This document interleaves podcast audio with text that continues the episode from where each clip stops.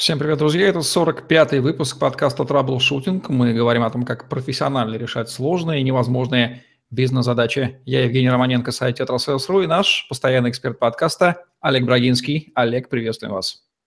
Добрый день, Евгений. Олег Брагинский, специалист номер один по траблшутингу в России СНГ, гений эффективности по версии СМИ, основатель школы траблшутеров и директор бюро Брагинского, кандидат наук, доцент, автор двух учебников, восьми видеокурсов и более 600 статей – работал в пяти государствах, руководил 190 проектами в 23 индустриях 46 стран, 20 лет проработал в компаниях Альфа Групп, один из наиболее просматриваемых людей планеты, сети деловых контактов LinkedIn.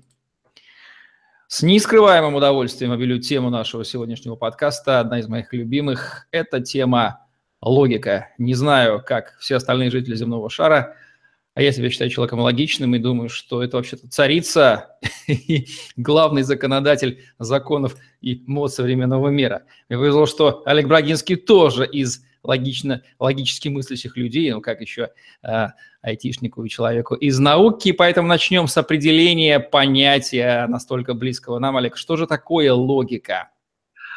Логика – это наука о формах и законах мышления. Она появилась в V веке до нашей эры в Древней Греции. Логике две с половиной тысячи лет. Чем она интересна? Тем, что многие из э, наук и искусств ушли в прошлое и интересны только как памятники старины. Но некоторые из них пережили века, и мы продолжаем ими пользоваться. Логика помогает правильно строить мысли и верно их выражать, убеждать других и лучше понимать собеседников, объяснять и отстаивать точку зрения, избегать ошибок в рассуждениях.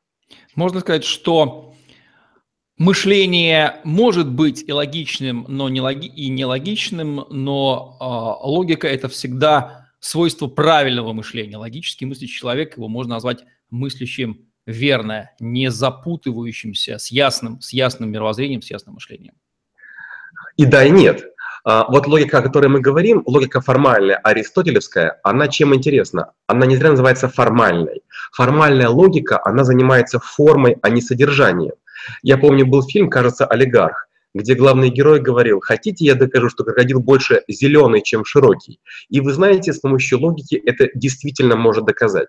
А вот бытийская логика, она действительно должна быть очень последовательно прямолинейно, предсказуемо и крайне понятно. Да. А, с другой стороны, часто говорят, женская логика или мужская логика, или я не понимаю твою логику. Тут есть такая хитрость. Обычно человек мыслит логично, исходя из своих тезисов, постулатов и мировоззрений. Ошибки чаще всего бывают либо в форме выведения нового знания в умозаключениях, либо в начальных посылках. Если, например, я уверен, что вода закипает при температуре 50 градусов, то от этого заблуждения через полгода я могу прийти к чему угодно. Люди каких профессий и занятий наиболее логичны, а в каких логика не главная, даже, может быть, лишняя?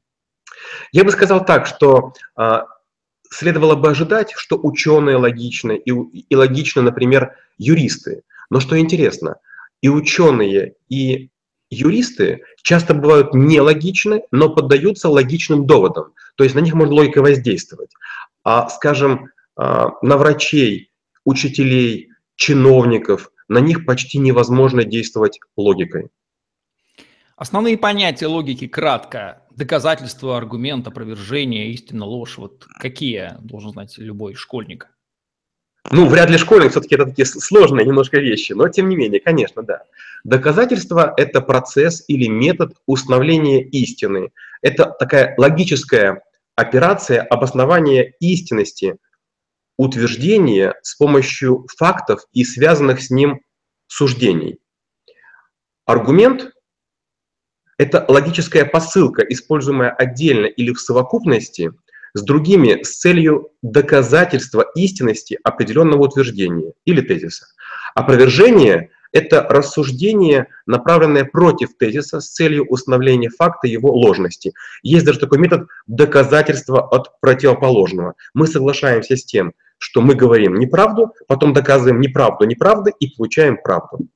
Да, есть понятие тезис, дедукция, индукция. Вообще, да, их много. Да, интересная терминология.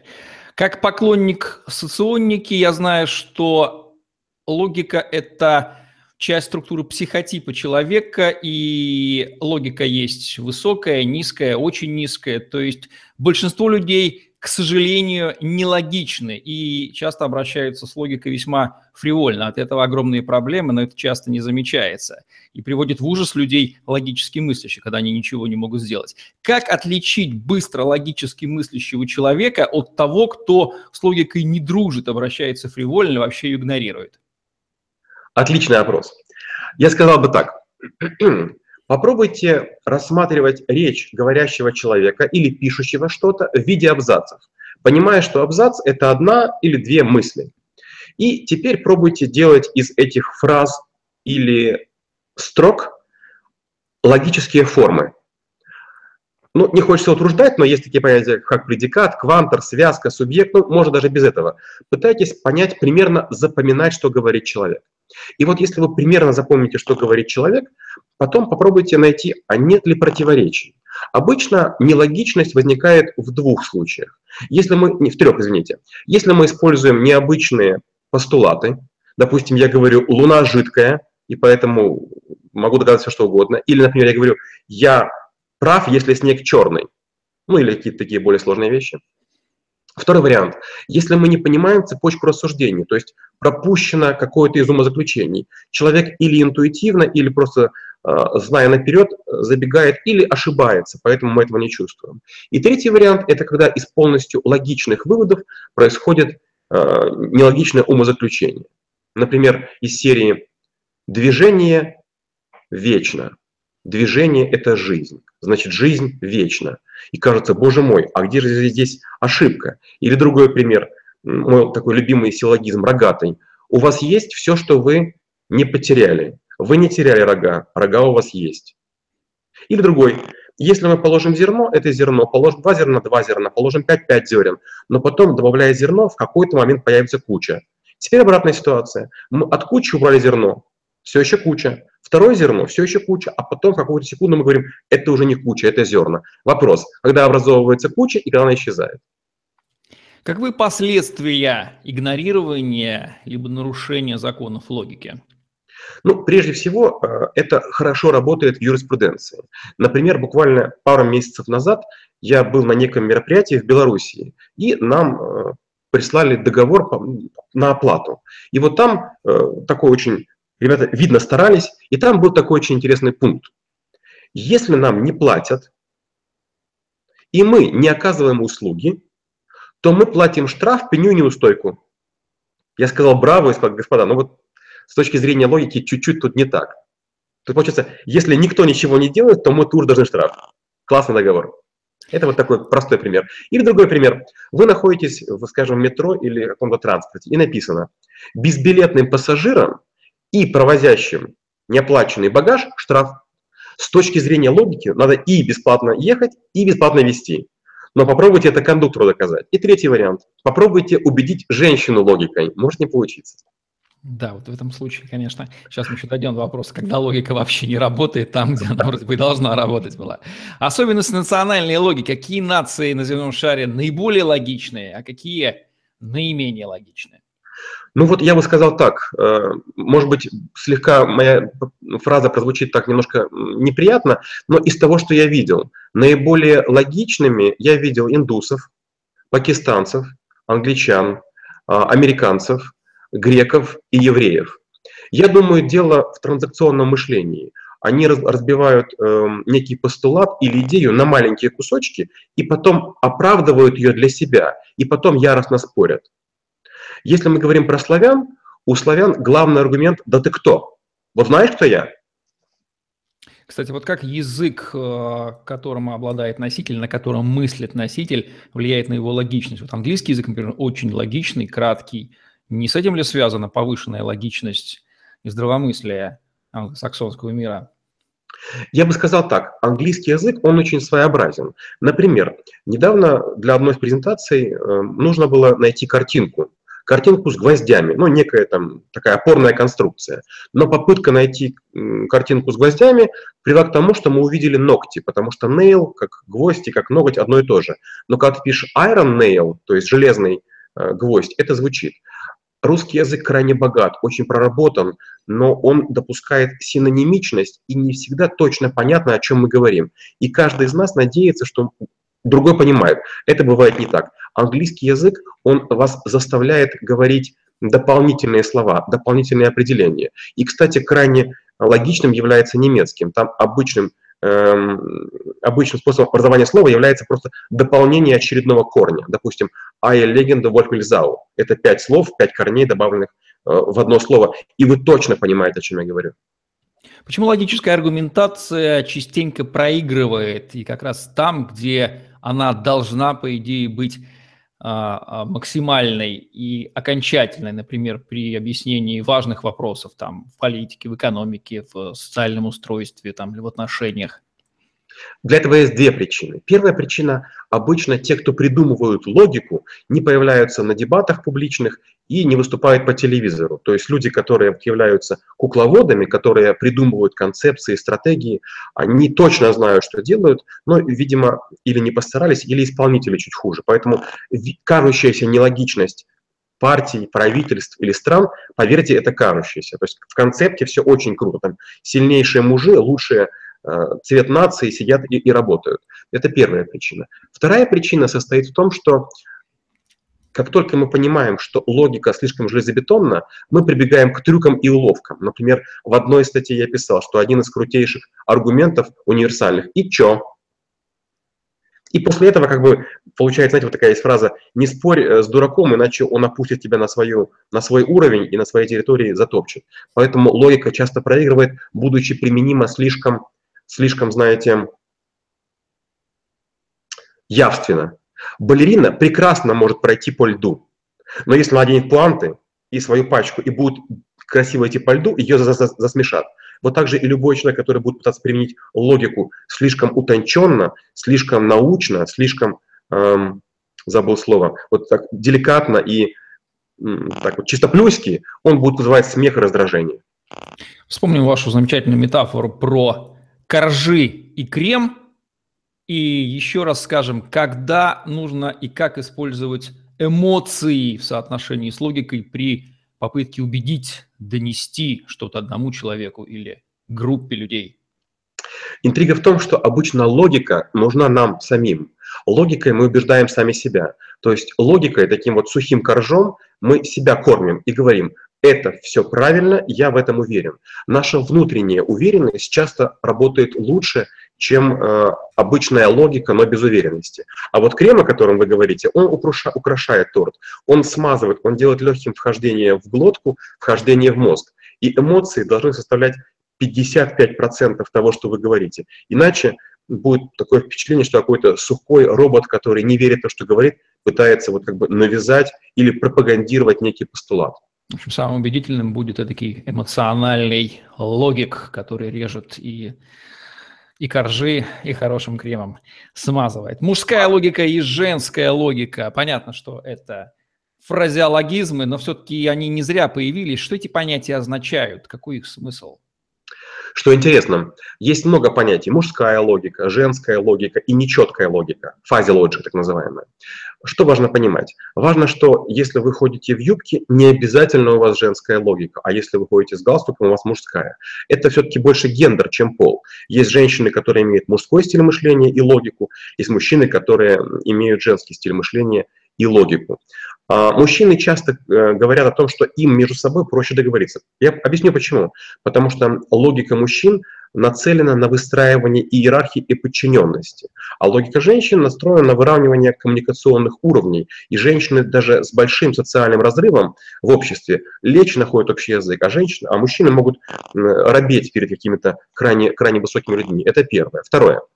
Это очень удобный стереотип, чтобы чего-то якобы не понимать.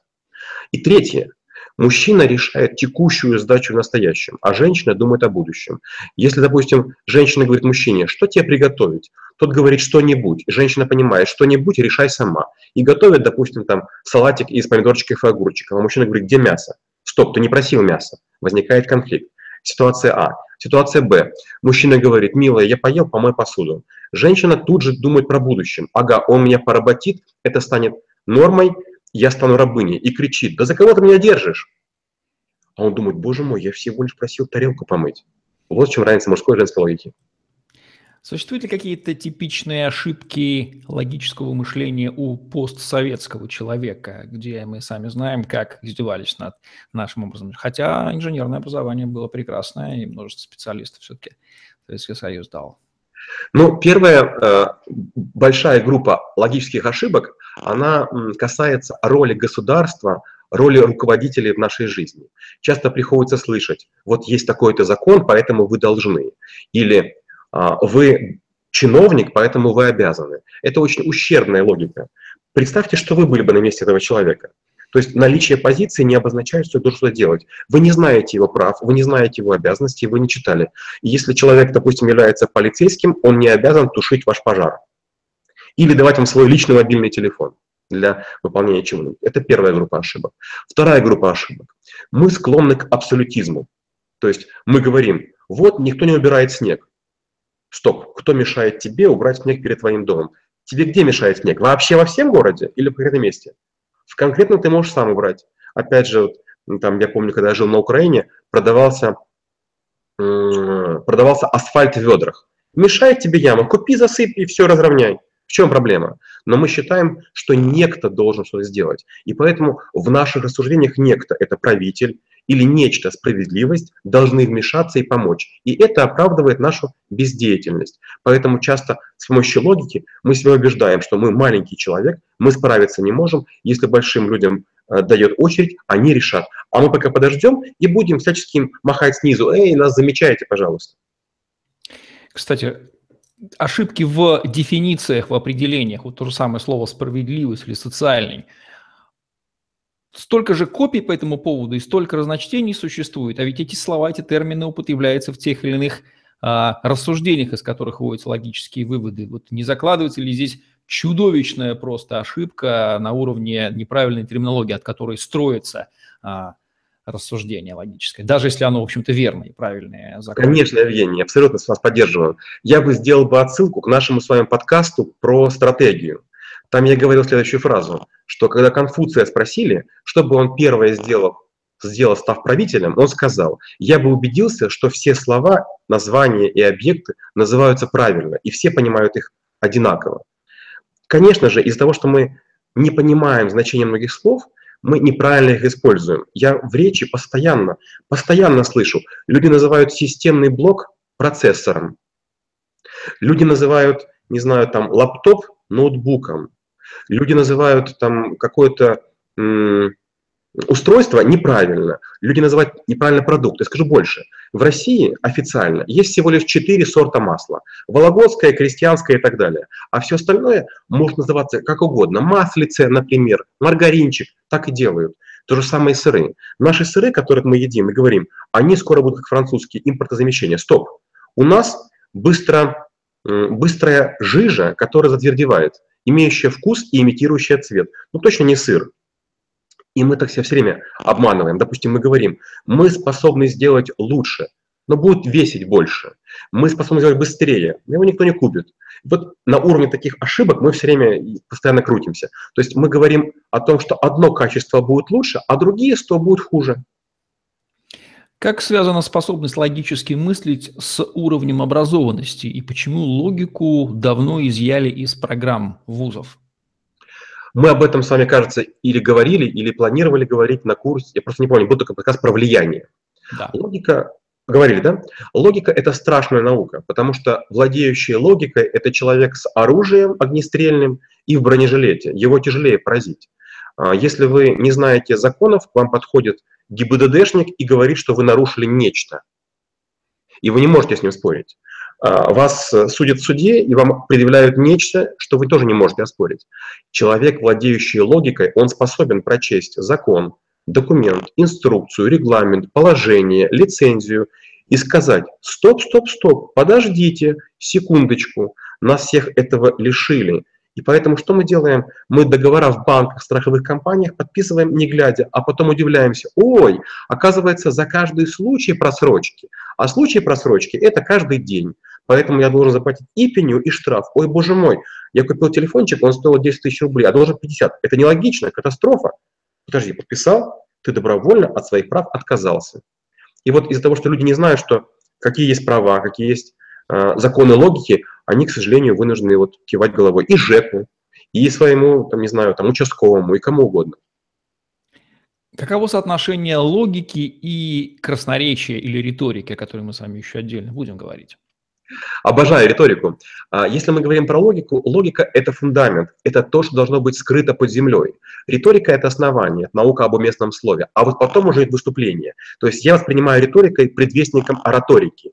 Риторика – это найти правильные слова, обосновав их, их логикой. Я считаю, что в риторике без логики вообще никак. То есть сначала логика, потом риторика, потом или выступления, или дебаты, но не наоборот. Люди часто изучают сценическую речь или там учат дебаты, но не зная формальную логику, но нечего делать, просто нечего делать. Вас очень простым а, способом ставят на место или говорят нечто, чего вы не знаете. Допустим, говорят, вы сейчас допустили расширение простого термина в силлогизме. Оп, попробуйте с этим поспорить, если вы не знаете, что такое силлогизм, что такое термин и расширение. И разговор закончился. В общем, спор двух логиков будет выглядеть как непонятная беседа наблюдателю, но весьма понятная им, как в воде. Как убедиться в достоверности исходных посылок, от которых пляшут рассуждения? Ведь их недостоверность может привести к ложным выводам, несмотря на то, что а, логические рассуждения будут построены верно. Как вот верифицировать исходные данные?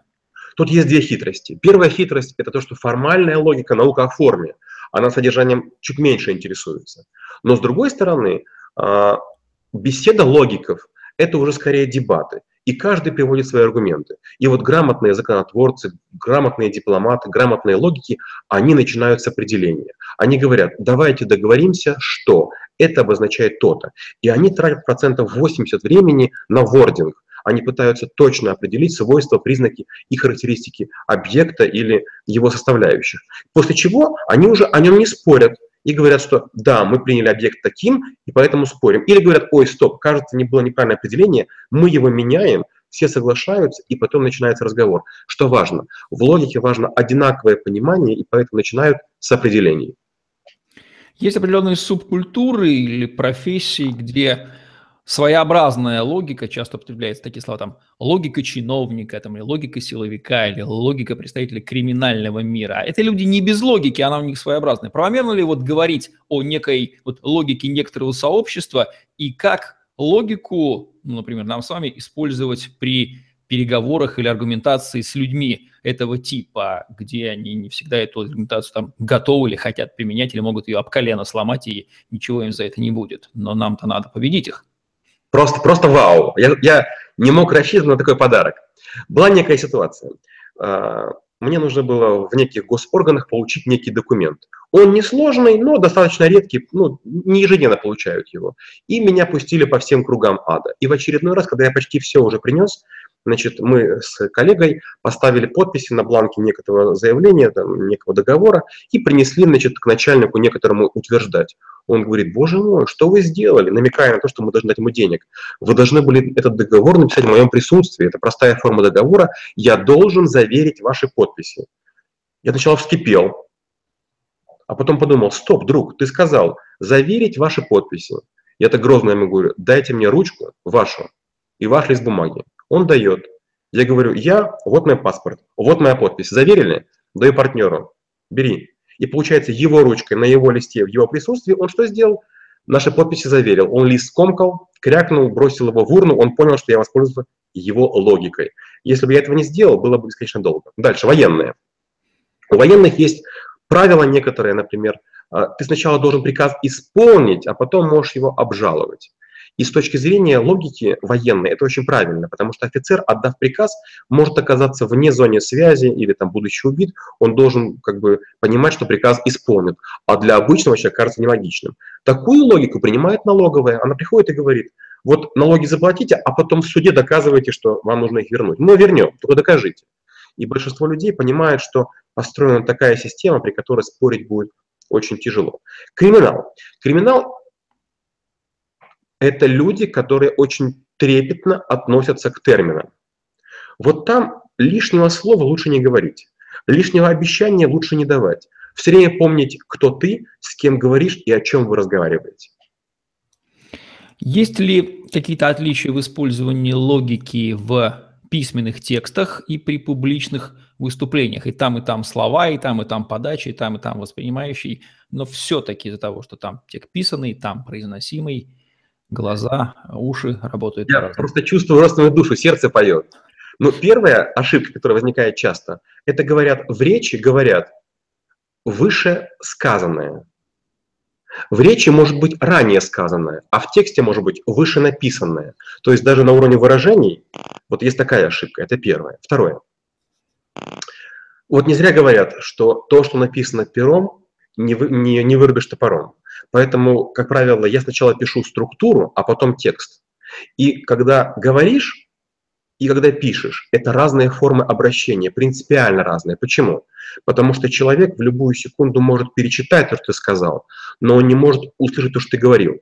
Поэтому тексты пишутся короче, в них не подводятся промежуточные итоги, и в них допускается меньше вежливости. То есть сухой тон приближает договоренность. А в речи, если мы будем говорить так, как Евгений, уважаемый, я бы хотел вам сказать, без эмоций, без пауз, без расшаркиваний, вы подумаете, что я наезжаю, это будет агрессия. Поэтому речь более вычурная, более деликатная, более заискивающая. Как не переборщить с логикой и не прослыть сухим, педантичным, наукообразным, непонятным субъектом, с которым невозможно разговаривать? Потому Неприятно иметь дело. Да. Ну, смотрите, прежде всего, нельзя ничем кичиться. Но представляете, если, допустим, человек будет боксер и будет все время ходить такой, и так руками так, сами говорит, и все время руками дергает. Вы будете думать, что такое, что за маразм. Так же и с логикой. Ну, знаешь ты логику, ну и помалкивай себе. А, допустим, вот, например, э, есть люди остеопаты. Они вас увидели, сразу увидели. Одно, одно плечо выше, второе ниже. А человек, который хирург пластический, он увидит, ага, нос на бок немножко. А офтальмолог, ага, глазик, кто тебя дергается. А там еще кто-нибудь, ага, вот этот цвет губок неправильный. То есть каждый из нас друг друга диагностирует. Показывать это не нужно. Поэтому, чтобы не, прослыть, не прослыть, не нужно употреблять, а, умные термины, и, б, ну попробовал ты два-три аргумента логических, не работает, ну остановись, ну не дожимай человека. Ты же из себя маразматика делаешь, ты же его не убедишь. В конце концов, иногда можно включить другую субличность и взять, например, или крикнуть, или сказать какую-нибудь фразу из лексикона гопника, и она может прекрасно сработать, человек поймет, что «О, да он же свой». Например, да. да. Рекомендации по развитию логического мышления. Кого-то логикой от природы, природа одарила, у них все хорошо, еще книжек почитали на раз, два, три, а у кого-то идет тяжковато. Что делать, чтобы логики добавилось в мышление? Ведь это же, по большому счету, здорово, когда человек умеет логически мыслить. А, логика – это большая наука, системная наука. Что бы я посоветовал? Я бы тем, кто хочет логику развивать, посоветовал бы взять логику или для студентов э, младших курсов, или, может быть, логику для юристов, или логику какую-то для художественных, э, академических или там артистических вузов, училищ, то есть не, не суперпрофессиональную логику. Там обычно учебники страниц 150-200, это раз. Второе, там язык проще. Третье, Поставьте себе задачу, что именно вы хотите изучить. Вот сами по себе определения не очень интересны. А, сами по себе законы логики и всего четыре тоже крайне просты. Крайне интересны силлогизмы. Силлогизмы – это такие формы выражения суждений, их всего лишь 256. Но лишь 19 из них являются правильными, а все остальные вводят в заблуждение. И вот если их выучить, это не очень сложно. Надо просто вот напрячься, как-то или с преподавателем, с учителем, с ментором посидеть. Но если вы вдруг поймете, вы просто сможете, во-первых, очень быстро других людей диагностировать, а во-вторых, и вы сможете кому угодно доказать что угодно. Есть такая штука, называется софистика. Были такие люди в древних, древние века, которые могли за деньги доказать кому угодно что угодно, пользуясь законами логики. Это крайне помогает и в разговоре с военными, и в разговоре с полицией, и криминалом, и чиновниками, и в быту. Это легкий вид манипуляции, который позволяет быстрого чего-то достигать или позволяет диагностировать такое же отношение к себе. Поэтому, а, несложный учебник, б, понять зачем. Самое вкусное в логике, самое интересное – это силлогизмы. Ну что же, вот такие рекомендации по использованию мощного инструмента воздействия и анализа окружающего мира в лице виде логического мышления от Олега Брагинского сегодня прозвучали. Развивайте свое логическое мышление, но мы будем завершать наш сегодняшний выпуск подкаста «Troubleshooting», где мы говорим о том, как профессионально решать сложные и невозможные бизнес-задачи. Олег Брагинский, Евгений Романенко были с вами. Лайк, комментарий, tetrasales.ru, YouTube, Podster, хэштеги Олег Брагинский, tetrasales. Сегодня все. Всем отличного дня. Оставайтесь с нами. Будьте логичнее. Всем пока-пока. Спасибо и до встречи через неделю.